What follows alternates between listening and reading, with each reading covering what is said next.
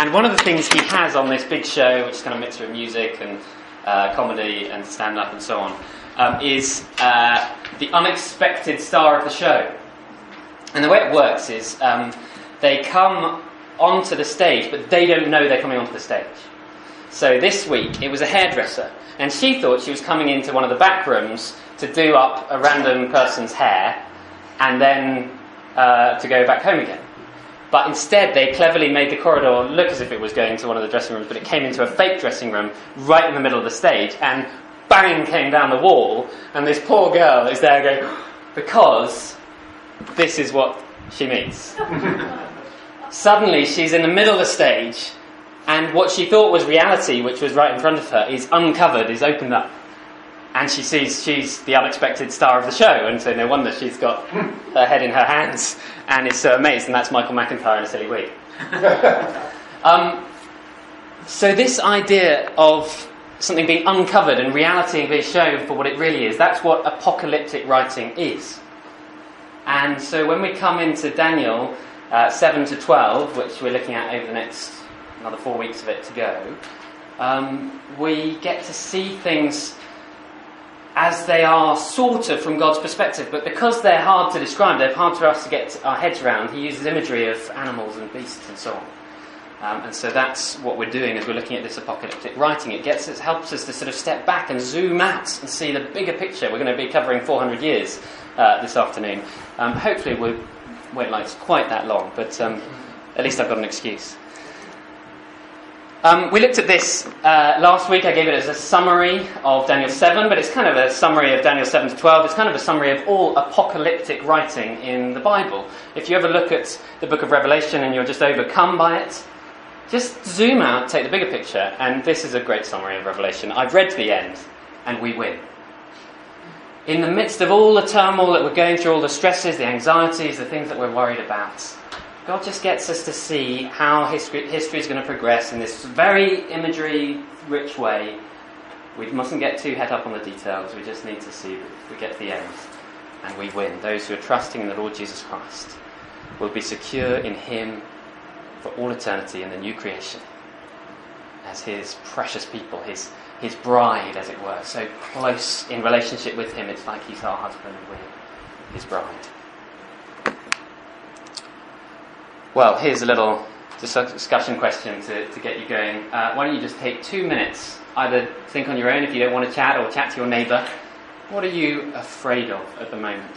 What are you afraid of? What is it that you're worried that could happen? What's absorbing your life? What are your fears? What are the things you really hope won't happen right now? Just chat to your neighbour for one minute. As with these discussion slots, especially when we're a little bit shorter of time, uh, it's only to get you thinking. The kind of follow up question to that to have in your minds is, where is God in those fears? How does He comfort you? And how is this passage going to comfort you? Because this is not a comfortable chapter. Um, let's just have a look at verse 27 again, but the whole thing this time. On your sheets, right at the bottom there before. What I'm going to do is I'm going to read it through and explain it as we go along. Um, and the colour coding will make sense in a minute. But this last verse I, Daniel, was worn out. I lay exhausted for several days. Then I got up and went about the king's business. I was appalled by the vision, it was beyond understanding. Not a comfortable experience for Daniel, and in some ways Therefore, I hope it won't be a comfortable experience for us. As we get to see this, it may make us worry even more. But perhaps make us worry about the right things rather than the wrong things. To see things from God's perspective and what should concern us in that. Maybe it will shake up our hopes and point us to better hopes and better dreams and better expectations because forewarned is forearmed. Forewarned is forearmed, isn't it? Uh, here's a, da- a, summary of Daniel 8. It's there at the top of your sermon notes. Sorry, there's quite a lot here. I hope you don't find it too much like a kind of lecture. Um, uh, let's, it's, it's a hard one to kind of uh, preach on, but let me give you the summary here. Daniel is told 400 years of his future, which is our past, so that we are ready to be faithful as we face our future. So Daniel lived in uh, the kind of uh, six, 600 years before Jesus pitched up. Um, this would be about 550 years before Jesus uh, was born. And he's given a picture now of 400 years, so up to about 100, 150 years before Jesus was born. So that was his future. It's our past. You can say, well, why do we need to know? It's useful for him to know the future, maybe. Why is it useful? Not. Uh, why do we need to know it? Well, so that we are ready to be faithful as we face our future. In some ways, if, if that's the only thing you hold on to, uh, that's okay. Um, but as we dig deeper, uh, hopefully it'll help you.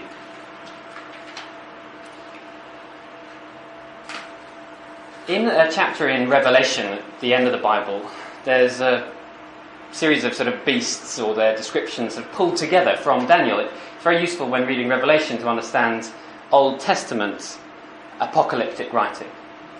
And uh, in chapter 13, some of the beasts in Daniel are all sort of clubbed together. And then at the end of that section, the angel speaking to John says, This calls for patient endurance and faithfulness on the part of God's people. So it's kind of, you'll see how awful things are in the sort of bigger picture. But this calls for patient endurance and faithfulness on the part of God's people. That's kind of there in the summary. We're told Daniel's future, which is our past, so that we're ready to be faithful, to endure as we face our future. Well, this passage, uh, if you have a look at it in sort of big picture form, just have a look at it on your sheet, you'll see it kind of fits into two halves. There's the vision up to here, and then there's a little break, and then from verse 15, there's the interpretation from the angel Gabriel from verses 15 to the end. Just want to read verse 15 before we get going. So Daniel's just seen this vision, which we're about to look at, don't worry. And verse 15 it says, While I, Daniel, was watching the vision and trying to understand it, there before me stood one who looked like a man. And I heard a man's voice from the Ulai calling, Gabriel, tell this man the meaning of the vision. And so he does. So this angel Gabriel significant figure who announces the birth of Jesus later on, is going to give Daniel the interpretation. And so, what we're going to do, the reason there's this colour coding is because they match up. So, first bit of orange matches with second bit of orange, first bit of purple matches with second bit of purple. So, we can see, we'll, we'll, we'll look at the vision and we'll get the explanation as we go through. And because it's a long passage, hopefully that'll help us to work through a tiny bit quicker than if we just read it all in one go. Okay. But we're going to start with the first two verses, and with our first point on the sheets new superpowers will come and go. New superpowers will come and go. And let's have a look at verses 1 and 2. Okay, I'm going to read that now. Verse 1. In the third year of King Belshazzar's reign, I, Daniel, had a vision. Belshazzar was the successor to Nebuchadnezzar, who started off really, really bad sort of skinned Daniel's family alive and dragged him into exile, and was threatening to kill him for any devotion to anyone other than uh, Nebuchadnezzar as his god. And Daniel resisted, and yet God protected him and used him, and Nebuchadnezzar was converted.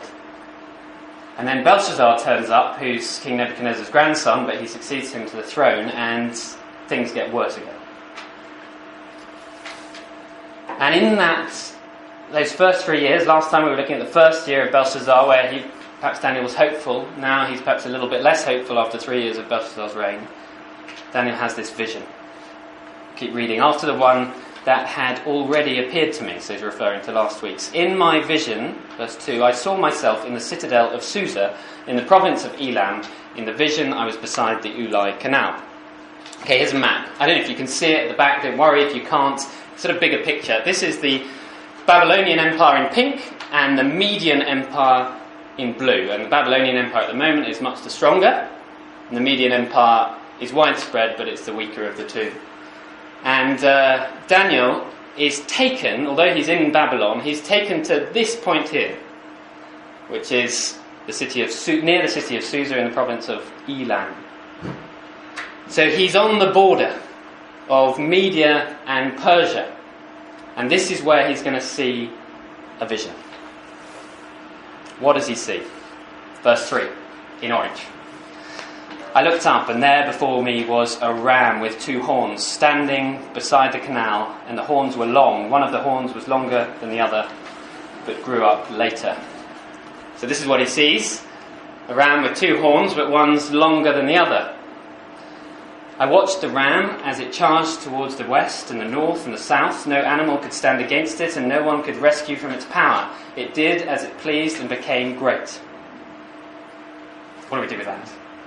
Well, in much of apocalyptic writing, we don't get told, and actually, it's not that helpful to speculate. It's okay to speculate, but it's not that helpful. Where we need to know, we're told.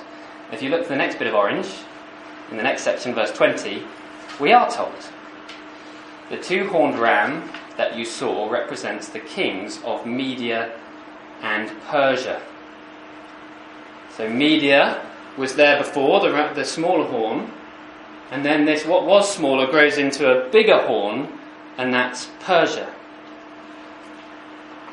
So you've got the Median Empire there, and then you get this ram charging across from Persia, which is. Ooh, does that? Yeah, it's down here. So Persia is this little insignificant, it's kind of uh, 20,000 square miles, not very big. Media's massive. And yet, out of Persia, a small horn grows into a longer horn and charges across. And this happens. I don't know if you can see that map. I've tried to line them up. so, they both are a bit smaller than this, and that pink now is the whole of the Persian Empire. So the Medo Persian Empire combines and boom, it charges across. And um, although Media was uh, uh, a big neighbour of Babylon, and Persia was very small. As this person from Persia, who we now know is Cyrus, gains power, he takes over the Median Empire and then he powers across the Babylonian Empire.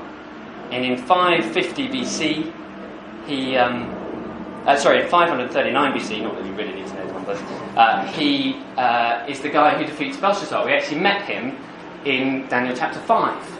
And he's also known as Darius the Mede. So he has a Median and a Persian name. This is a combined empire. Um, and uh, he's also Cyrus the Persian. So that's the post conquest. But even this empire, immediately as we see this great empire happen, Daniel's thinking, oh my word, so Belshazzar, wow, Babylon's going to be taken over by uh, the Persian Empire. Even this empire doesn't last. We're into verse 5 now, into the purple section. As I was thinking about this, suddenly a ghost, a ghost? A goat, with a prominent horn between its eyes, came from the west, crossing the whole earth without touching the ground. It came towards the two horned ram I had seen standing beside the canal, and it charged at it in great rage. I saw it attack the ram furiously, striking the ram and shattering its two horns. The ram was powerless to stand against it. The goat knocked it to the ground and trampled on it, and none could rescue the ram from its power. The goat became very great. Hmm, what's that about? Well, interpretation, verse 21, also in purple. The shaggy goat is the king of Greece, and the large horn between its eyes is the first king. So, this is what happens. The goat charges at the ram, and we're told that that is Greece smashing down Persia. And in history, that's exactly what happened. The big horn is Alexander the Great, uh, my namesake. Sadly, I haven't quite lived up to his abilities because in 10 years, he conquered the whole of the Persian Empire and more. So the map suddenly went from this as he charges across from Greece, he's up there in Greece as a goat, charging at the ram, and boom, he takes the whole thing out. Within 10 years, he conquers pretty much the whole of the known world. He's the reason that the whole of this area spoke Greek by the time of Jesus. The Greeks were sophisticated but small culture, and then they zoom across the whole of the known world, and the international language becomes Greek, a bit like the international language today is English because of America. But, verse 8 the goat became very great, but at the height of its power, now in green, the large horn was broken off, and its pla- in its place four prominent horns grew up towards the four winds of heaven. What's that about? Interpretation. Next green bit. Verse 22. The four horns that replaced the one that was broken off represents four kingdoms that will emerge from his nation, but will not have the same power. So, the big horn at the front gets broken off, and then four horns emerge. And that's exactly what happened in uh, 323 years before Jesus, 323 BC. Alexander died suddenly, and his two sons were murdered. So suddenly his dynasty was cut off, and instead, four great generals, the four great generals who were ruling this Greek empire for him, divided the Greek empire between them. And so this happens. The four horns come up, and you've got different parts of the empire, with the biggest one being the green bit in the middle.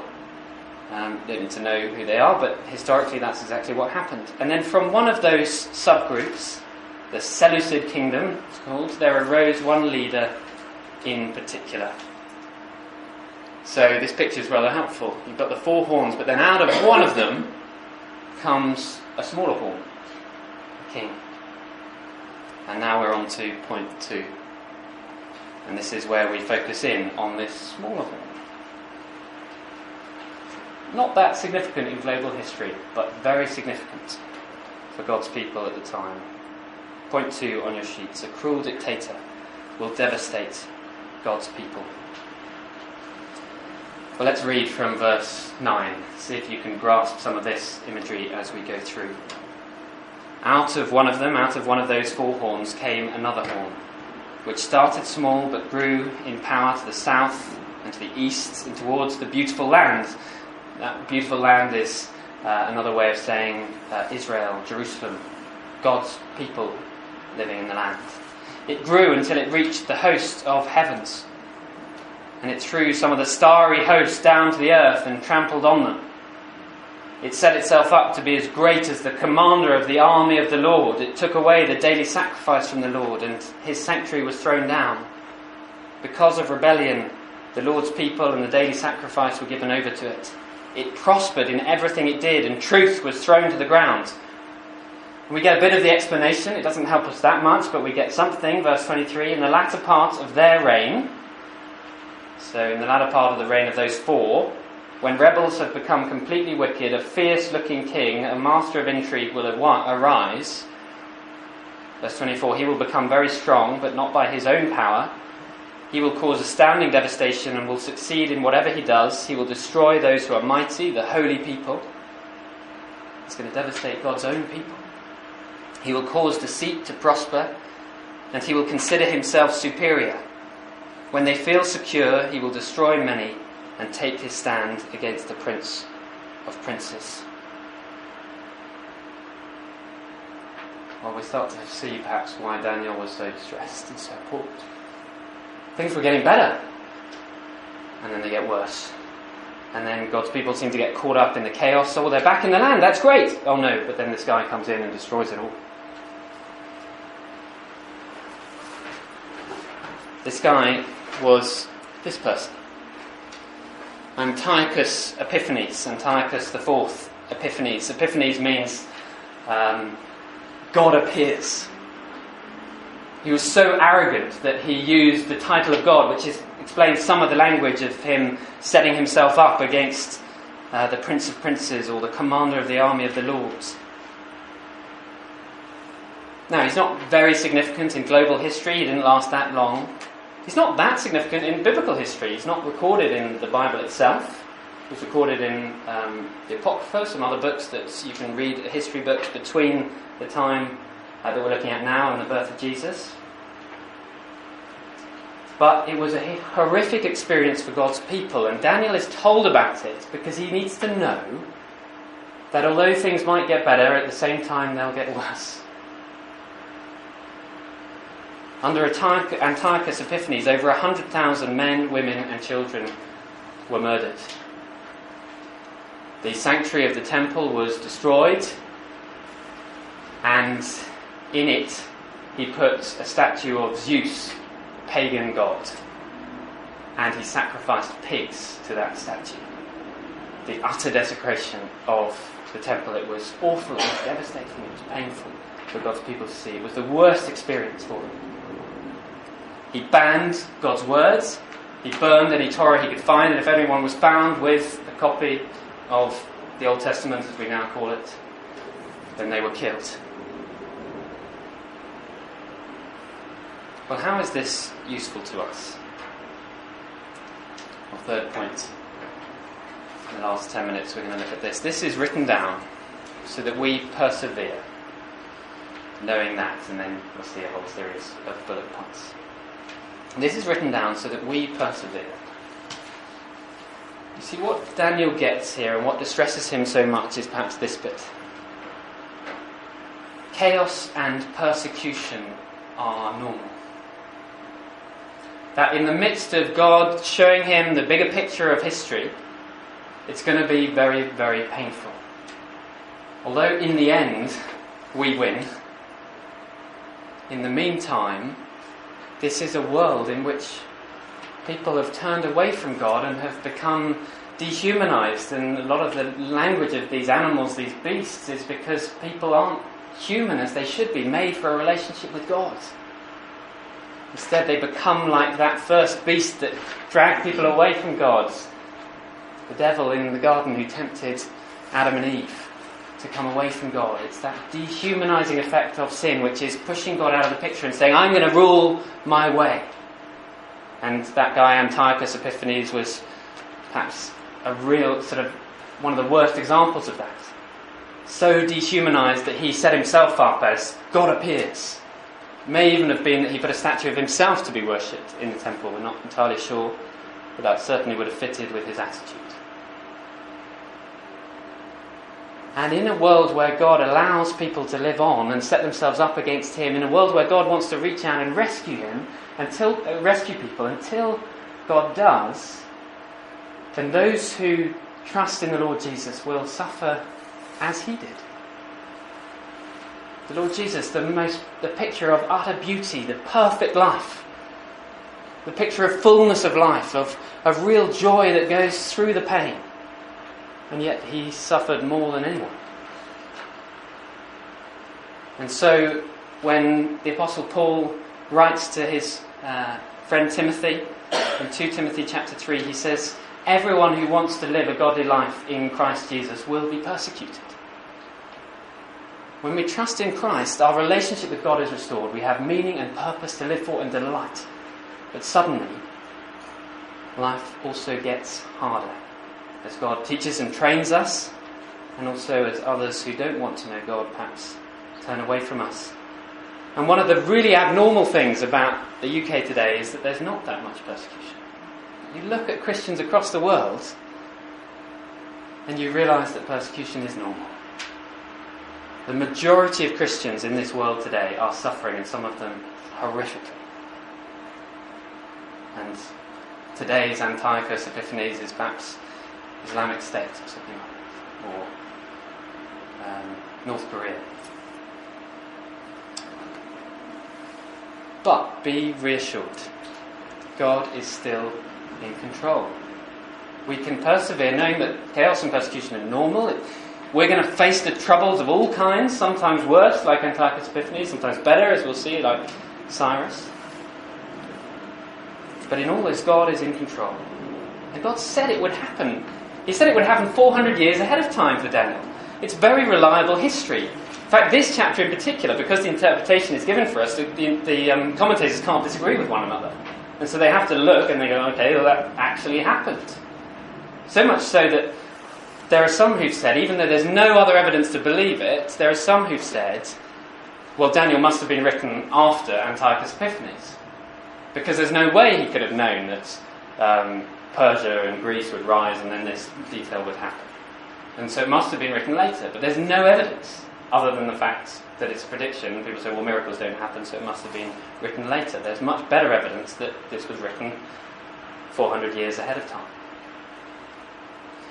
But even then, it's much more useful than, for us, actually, than it is for Daniel, because it's not like Daniel got to experience this.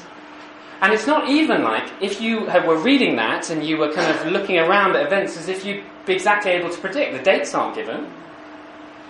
This is a period of 400 years. Who knows when the next goat or ram or whatever it is or horn is going to rise? It doesn't really help in advance. It helps us looking back. Because we see that our God knows exactly what's going to happen to the finest detail. And so as we wonder what's going on, you know, what goats or rams metaphorically are going on in our life, well, we don't know. But God's in control. And He does know. And so when these kind of things happen to us, well, we're not caught off guard. Forewarned is forearmed. God is still on His throne. And God let this stuff happen. Sometimes we think we want evil to be wiped out in our world, but at what point should God stop? Because there's a streak of evil running down my heart. And should God wipe that out as well? God, in His kindness, allows evil to continue, and He sends a Saviour, the Lord Jesus Christ, into this world to rescue us from ourselves. Because if God wiped out evil in this world, that would include me. Because if we're honest, which of us could say that a perfect heaven would remain perfect with us in it? At what point of imperfection are we comfortable with in a perfect world? Would I make heaven a better or a worse place? Well, fundamentally, I'm pretty selfish, and the people I love the most are the people I hurt the most, and so the people closest to me get the worst of me. I don't need God to just wipe out evil, that would include me. I need God to send a Saviour, a rescuer, and He has done in the Lord Jesus Christ. See, God is in control, so much so that you get verse 12. I don't know if you were struck by that as I read it. As I dwelt on this, I just was really amazed. Because the rebellion of the Lord's people and the daily sacrifice were given over to it, it prospered in everything it did. It prospered. We think of prosperity as being the thing that should be given to God's people who deserve it. You know, the really goody two shoes, they should get prosperity. And here, the most, the most wicked man on earth is given prosperity. He's allowed to prosper, he's allowed to flourish. God lets it happen. No wonder Daniel was distressed. But we need to see next that God's perspective is so much bigger than us. This is 400 years, and last week we were looking at a thousand plus years. I think this has really helped me to in the midst of some of the turmoil and the pain that's going on in my life, which is nothing like this, sometimes it feels like it. You know, it's not so much the reality of what's happening, it's often the pain in our hearts. And so people can be going through what looks like a very easy life and be very wealthy and yet broken inside. We all know what that feels like. But sometimes in the midst of that, and, and as I look at the church and I think, oh, as a pastor, you know, I'm going to be responsible for growing this church, and the world revolves around Streatham, you know, and we're going to reach the nations, and suddenly God makes me zoom out. See, He can describe 400 years in one page. He can describe a thousand plus years in one chapter, like last week. The world doesn't revolve around me, the world revolves around Him. And so I don't need to worry desperately about whether I may not succeed. If the Lord wants this work to prosper and to bring more people in, then He will do it. But He's the Lord. He's the King. He's the one seated on the throne.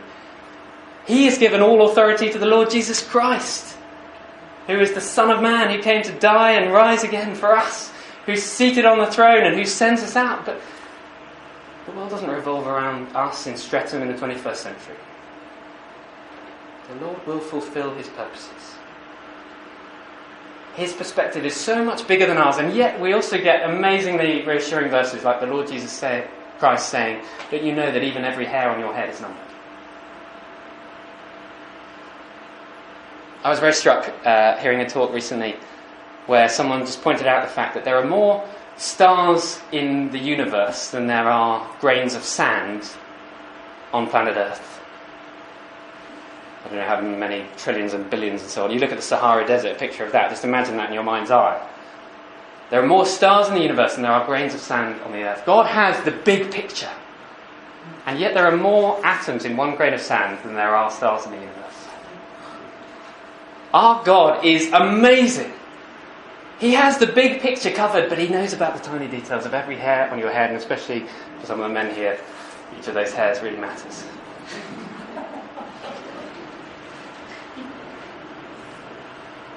And so we can trust him, we, we can relax. We can have that contented dissatisfaction that I've alluded to over the last few weeks that Jesus calls us to. We can be content in knowing that things aren't quite right yet, but we're not in control, He is. Because D, it will end and there will be justice. Just have a look at verses 13 and 14 on the sheets in red.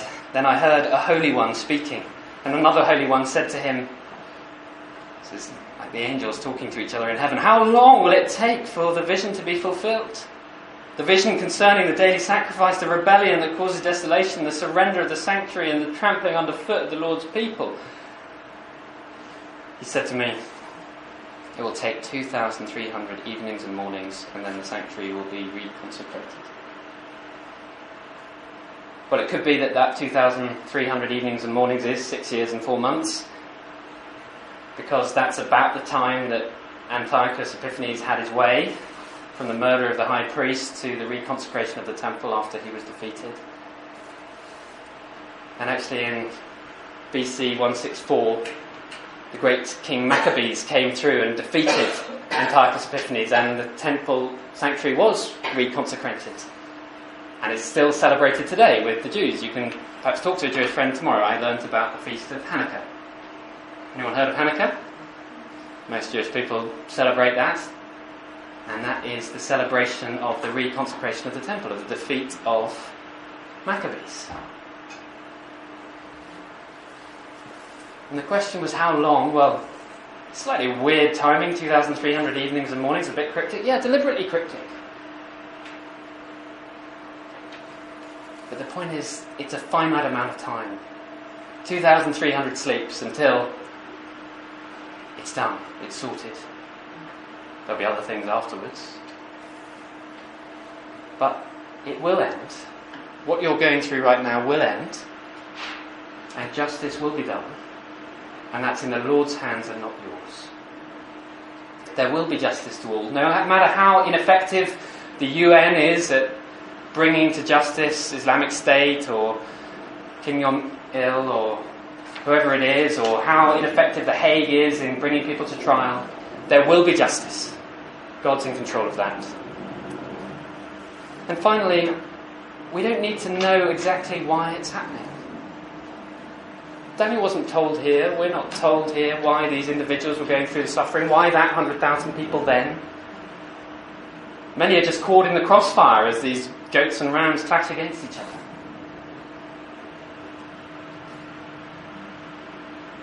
We don't know why. We do know that God is not punishing us. Whatever you're going through, it's so easy to, to end up thinking, oh, the world revolves around me in Streatham in 21st century London, and so the fact that this is happening to me right now must be because God is punishing me. No, no, no. God oversees the big picture. And sometimes we're caught in the crossfire. But in his fatherly care, he uses that to develop and shape us. So, yes, sometimes our individual sin has consequences, and, and we need to think about that. But not all the time. It's not clear that God was punishing these people in particular. The wicked prospered in this one. But it's not random. God's got it covered, He knows what's happening. And you're going through this because you're caught up in a cosmic battle that is way bigger than you, and that should reassure you. And so finally, stick with God's people. As we trust in the Lord Jesus Christ, we become part of a family, and all those sacrifices that are talked about here pointed forward to the one final sacrifice of the Lord Jesus on the cross. And as we come to Him, we become part of God's holy people. And in the New Testament, there's a time when people are going through persecution. It gets worse and worse as history goes on in the first century. And the writer to the Hebrews says this, and I put it at the bottom of your sheets. It's in the context of a church doing worship and community and mission together, coming together under the Lord Jesus Christ. And the writer to the Hebrews says this from verse 32, right there at the bottom of your sheets in Hebrew. In Hebrews. Sorry, not in Hebrew, it's in English. Remember those earlier days after you had received the light, when you endured a great conflict full of suffering. Sometimes you were publicly exposed to insult and persecution, at other times you stood side by side with those who were so treated. You suffered along with those in prison and joyfully accepted the confiscation of your property, because you knew that you yourselves had better and lasting possessions. So do not throw away your confidence, it will be richly rewarded. You need to persevere, so that when you have done the will of God, you will receive what He has promised. For in just a little while, He who is coming will come and will not delay. Here are people who so know that God has got it covered that, verse 34, they could joyfully accept the confiscation of their property. Imagine if your house was taken off and given to the government because you're a Christian. Well, that's what happened to these people. And yet they stuck with each other and they served each other because they knew that justice would be done. They knew that the Lord Jesus had it covered. And they're an encouragement to us to persevere whatever we face. History could change like that. Babylon went to Persian hands in one night.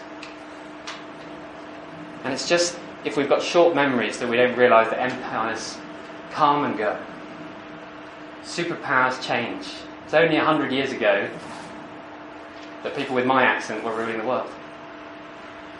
And now people with my accent get mocked for being posh.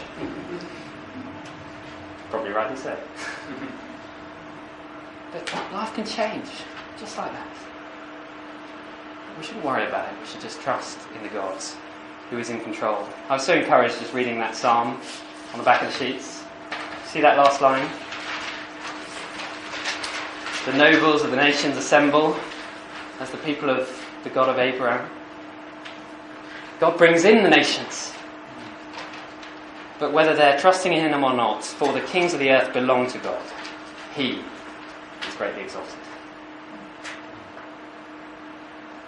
Well, we started a bit late, so we're finishing a little bit late. But let me close by praying, and then I'm going to encourage you just to chat about that around your tables and how that speaks into your situation. If you guys are happy, we won't last time. Let's pray.